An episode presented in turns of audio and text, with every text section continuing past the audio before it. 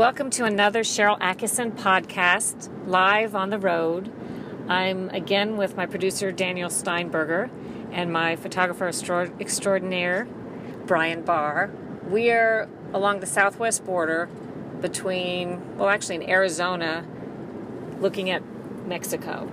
And we're doing some border stories that we're shooting for Full Measure, season five, coming up this fall. And I thought it would be interesting to hear from the guys and talk about what we've seen since we've been here. One of my purposes was to try to figure out, without an agenda going in, what has changed in the last few years that I've been making border visits and shooting border stories. Is is it getting tighter, looser? What's happening? Is there a wall? Is there not a wall? So let me hand it to Daniel first and see what he thinks. This is his first time in this region. Thanks, Sharyl. And I guess we're repeat uh, guests, Bryan. Exciting. Um, yeah, it's first time down in this area, and um, a couple of impressions. It is the it's vast in terms of how much open territory there is, um, and you know I, I, was a little surprised at some parts of the border which are uh, wider open than one would think. I mean, you could there are parts where you can literally just walk walk across. Um, and so that I thought that was interesting. Obviously, their law enforcement have ways to still get people if they do, um, but there are large parts of the area that we saw firsthand that are without um, any real border or just or very very very basic border. So that was surprising as well. And I think that that was surprising to me too that there are such large areas of the border that have little to nothing in terms of a barrier and the thought was some years ago, which made sense, that where there's really rugged terrain and mountains, the fence or the wall, if you want to call it, stops because they figure, hey, it's too hard to get across here. There's really no need to put up a physical barrier. Well, what's happened is the drug cartels have a lot of will, and it's forced all the traffic to those areas. They specifically go into these amazingly rugged terrains.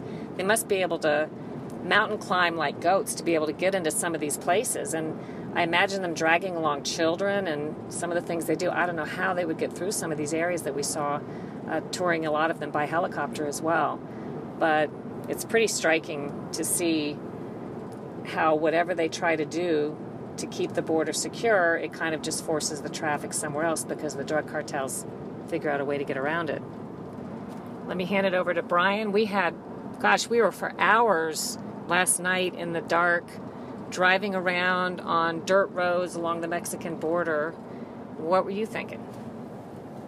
Um, I don't think, you know, the camera will never ever capture how incredibly vast and, in my opinion, pretty this place is, this part of the world is. We were um, uh, driving around last night, and Daniel said to me, Does the camera really capture the vastness of what we're looking at? And, you know, you know, nowhere on the East Coast where I live and that where we live um, uh, can you be on a road and see 35, 40 miles away. And it's clear, and you can see mountains off in the distance. You know, back back east, you know, if you can see a mile or a couple of miles, unless you're standing on top of a, a big building. You know, it's it's a rare sight. It's just it's hard to really kind of capture in the cameras that we use how big and how expansive this place is. And especially along the border. I mean, you can stand in one place on the border and look along the border for 35 miles in each direction, 40 miles in each direction, and just see this little scar in the earth where they've cleared out the brush, where the where the, the fence or, or, or, or bollards are. And you can see forever. And it's and it's you know, you, you literally have to pick your head up from the camera and just kind of drink it in for a little while and, and uh, yet again, I get to see another really beautiful, um, cool place in this country uh, because of my association with with Sharyl. So, well, one of the law enforcement guys we were with last night said, "You can see so far that you watch your dog run away for two weeks. it's heartbreaking."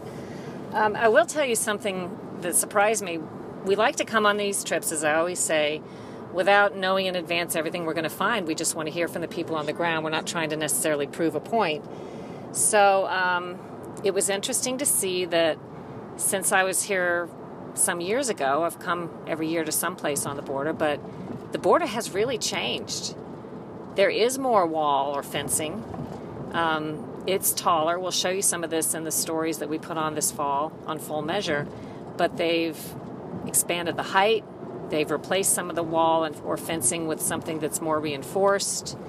They have added concertina wire, that razor wire, sort of a barbed wire, which was one of the things that surprised me when I, maybe on my first border visit, and Border Patrol was talking about how easy it is for people to hop over the fence. And I remember saying, Why isn't there barbed wire on the top? And he said, Well, we're told that might hurt people. And it just described to me pretty explicitly how we really weren't trying to stop people, maybe trying to slow them down by putting up the fence, but coming back this time, there are rows and rows of new concertina wire um, along many parts of this Arizona border that were not there two, two years ago. So, um, last remarks from Daniel on the ranch land that we went to, because we wanted to also see what the ranchers think, what's changed in the past couple years, if anything, about border security, and that has changed for the better for some. I'll give you a hint on another story that we're doing. What were you thinking? Yeah, the ranchers, uh, they live quite a life out here. Lots of cattle, and uh, they seem to enjoy the life.